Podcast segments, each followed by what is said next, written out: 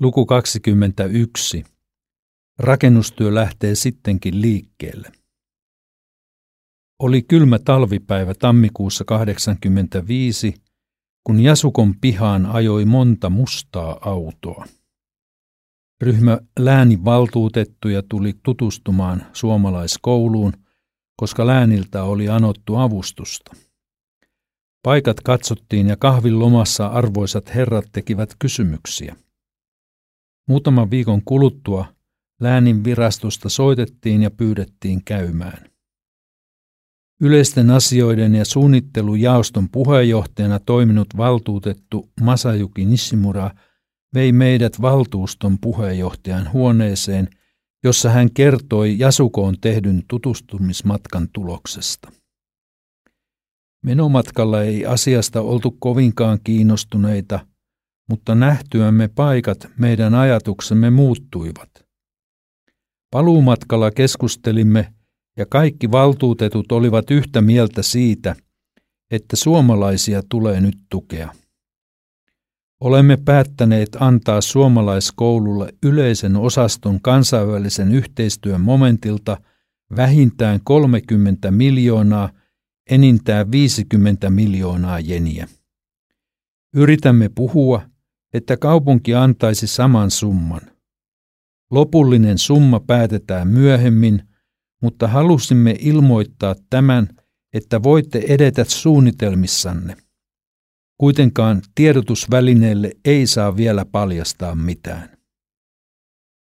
Tähän tapaan herra Nissimura kertoi läänin mukaan tulosta vähintään 900 000 tai enintään 1,5 miljoonalla markalla. Tuossa hetkessä ratkesi, että omalta osaltamme teemme kaikkemme, että uusi asuko saadaan pystyyn. Meitä suomalaisia oli paikalla rehtori Erkki Puhalainen ja johtokunnasta Risto Ropo sekä minä. Hämmentyneinä ja vedet silmissä poistuivat suomalaismiehet lääninvirastosta. Japanin päässä oli rahoituksen lisäksi muitakin ongelmia, joiden ratkeamista joudumme vielä odottamaan. Paikallisesti taustalla oli visainen kysymys Otsussa toimivasta pohjoiskorealaisten lasten koulusta. Tälläkin koululla oli nimittäin meneillään oma rakennushankkeensa. Heidän rakennusprojektinsa osui samaan saumaan Jasukon hankkeen kanssa. Maaherra halusi tukea molempia kouluja samalla 40 miljoonan jenin summalla, mutta valtaa pitävä pääpuolue halusi tukea vain suomalaiskoulun hanketta. Japanillahan ei ollut edes diplomaattisuhteita Pohjois-Korean kanssa. Tässä yksi syy, miksi Nissimura koki välttämättömäksi kertoa etukäteen myöhemmästä läänin myönteisestä päätöksestä.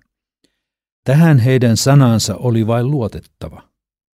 Sydän syrjällään ja paineen alla etenimme hankkeessa monenlaisessa ristiaallokossa. Ymmärrän hyvin Suomen päässä omissa järjestöissä syntyneen epäilyksen lupausten todenperäisyydestä. Koko vuosi 85 jouduttiin vielä tekemään erilaisia valmisteluja ja odottamaan lääniä kaupungin päätöksiä. Lopulta Ootsun kaupunki ehätti ensin ja teki valtuustossa oman päätöksensä kaupunginjohtajan voimakkaan vetoomuksen jälkeen. Kaupungin avustussumma Jasukolle oli 20 miljoonaa jeniä, vuoden 2012 kurssilla noin 200 000 euroa. Läänin puolella sanottiin, että asia on täysin selvä ja 40 miljoonaa jeniä siis 400 000 euroa annetaan. Mutta poliittinen tilanne ei kuitenkaan vielä sallinut päätöksentekoa. Kevään aikana 86 saimme rakennusliikkeeltä tarjoukset, joista halvin ja sopivin oli 193 miljoonaa jeniä, silloin 5 miljoonaa markkaa, nyt 1,9 miljoonaa euroa. Se oli meille liian kallis. Monia neuvotteluja piti käydä, että summa saatiin putoamaan noin 150 miljoonaa jeniin. Erotus hoitui suomalaisella materiaalilla ja suomalaisisien työpanoksella, kun Suomesta saatava materiaali asennettaisiin paikoilleen. Rahoitustilanne oli koko ajan tiukka, mutta saimme ylläpitäjäjärjestöltämme luvan tehdä rakennussopimuksen ja aloittaa rakennustyöt kesäkuussa koulun päättymisen jälkeen. Lopulta rakennus päätettiin rakentaa kahdessa vaiheessa. Ensin syksyllä 86 asuntolaosa ja kesällä 1987 kouluosa. Sopimukseen kuului, että kustannussyistä isät purkivat vanhat parakit pois uuden rakennuksen tieltä. Purkuvaiheessa onnettomuuskin oli lähellä, kun leikkurilla katkottiin erilaisia johtoja, joissa olikin vielä sähköt päällä. Kuului pamaus ja tulen lieskat, ne pelästyttivät, mutta siinä kaikki. Kevästä 86 lähtien teimme valmisteluja koulun siirtämiseksi väliaikaisiin tiloihin pois rakennustyön alta. Mahdollinen paikka löytyi Pivajärven rannalta. Emme oikein jaksaneet innostua huonokuntoisesta leiripaikasta, mutta ajattelimme lasten selviävän neljän kuukauden evakkoajan siellä. Eräs tuttu lehtimies kuuli epäröinnistämme ja halusi vielä kirjoittaa vetoavaa jutun Jasukon tarpeesta löytää väliaikaispaikka syksyksi. Hyvää moraalista elämää korostavan moralogiryhmän miehet lukivat jutun, ottivat yhteyttä ja tarjosivat kurssikeskustaan jopa ilman vuokraa. Kävimme tarkistamassa kiinteistön. Muuttopäätös oli helppo tehdä, koska tilaa oli riittävästi. Kyseessä oli buddalaisen moralogijärjestön vähäisessä käytössä ollut leiripaikka Azutsissa vajaan tunnin automatkan päässä Ootsusta. Ei tämäkään paikka ollut täydellinen, mutta sopiva koulun tarpeisiin. Asutsi on merkittävä paikkakunta Japanin historiassa. Mahtava alueherra Daimyo, suomeksi suuri nimi, Nobunaga Oda – voitti valtataistelussa daimio-kollegansa 1500-luvun loppupuolella. Siitä alkoi 30 vuotta jatkunut Asutsi Momojama-kausi. Nomunaga Oda rakensi Asutsin linnan. Hän suosi kristinuskoa, joka oli rantautunut Japaniin jesuiittojen lähetystyön kautta vuodesta 1549 alkaen – mutta vastusti buddalaisuutta hävittäen sen temppeleitä muun muassa Hiei-vuorella olevan Enryakujin. Alueherra Hideyoshi Toyotomista tuli Nobunaga Odan seuraaja ja hän jatkoi maan yhdistämistä. Hän suhtautui edeltäjäänsä kriittisemmin kristinuskoon, mikä osaltaan johti vuonna 1614 annettuun kristinuskon kieltävään lakiin. Sen perusteella Japani sulki käytännössä ovensa ulkomaalaisilta aina vuoteen 1868 asti.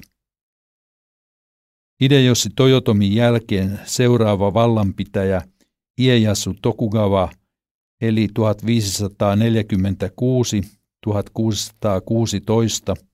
perusti oman hallituksensa Edoon eli Tokioon – josta tuli maan uusi pääkaupunki Kioton sijaan.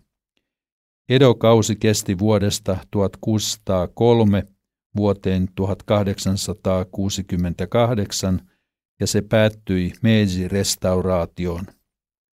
Mutta palataan Jasukoon. Kesäkuussa pidettiin rakennustyön aloitusjuhla, joka Japanissa tavallisesti hoidetaan sintolaisin menoin. Sintopappi lepyttää tontin jumalat ja henget niin, etteivät ne suutu rakennustyön aiheuttamasta metelistä ja että työt saadaan sujumaan turvallisesti. Rakennusliikkeen työntekijät eivät juuri halua aloittaakaan työtä ilman tätä seremoniaa. Sen verran uskonnollisia maassa ollaan. Jasukon tapauksessa tämä kikoshiki aloitustilaisuus järjestettiin kristillisesti.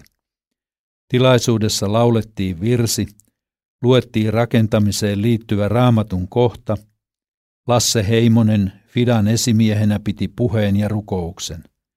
Sitten kaikki juhlaan osallistuneet mättivät lapiollisen hiekkaa määrättyyn paikkaan ja rakennustyö symbolisesti alkoi näin kaikkien yhteistyönä.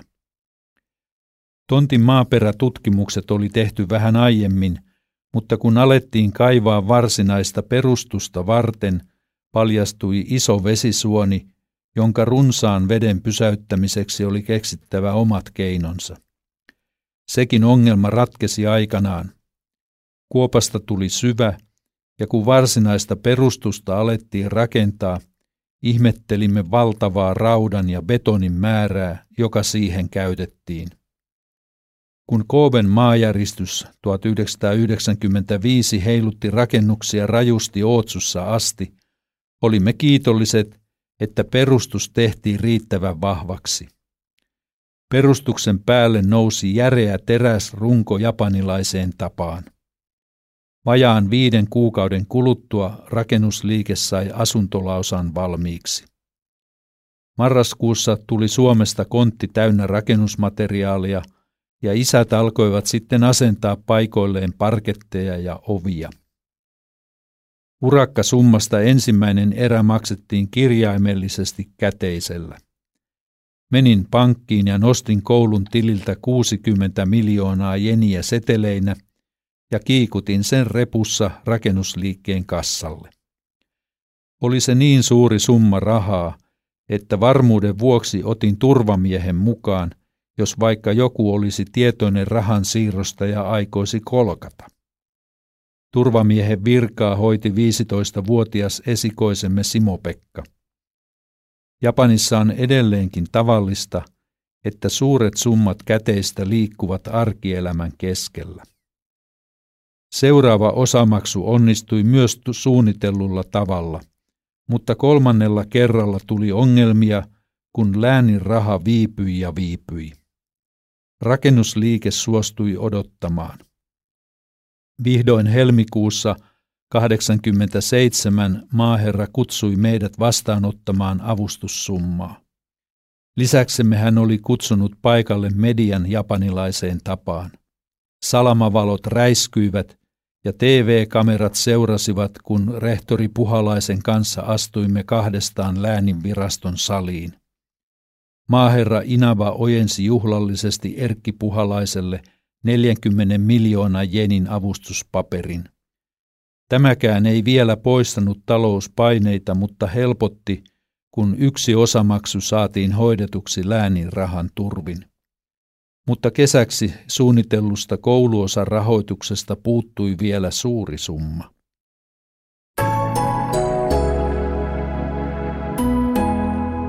Kustannus Oy Uudentien äänikirja Japani yllättää yhä uudelleen kirjoittanut ja lukenut Seppo Vänskä.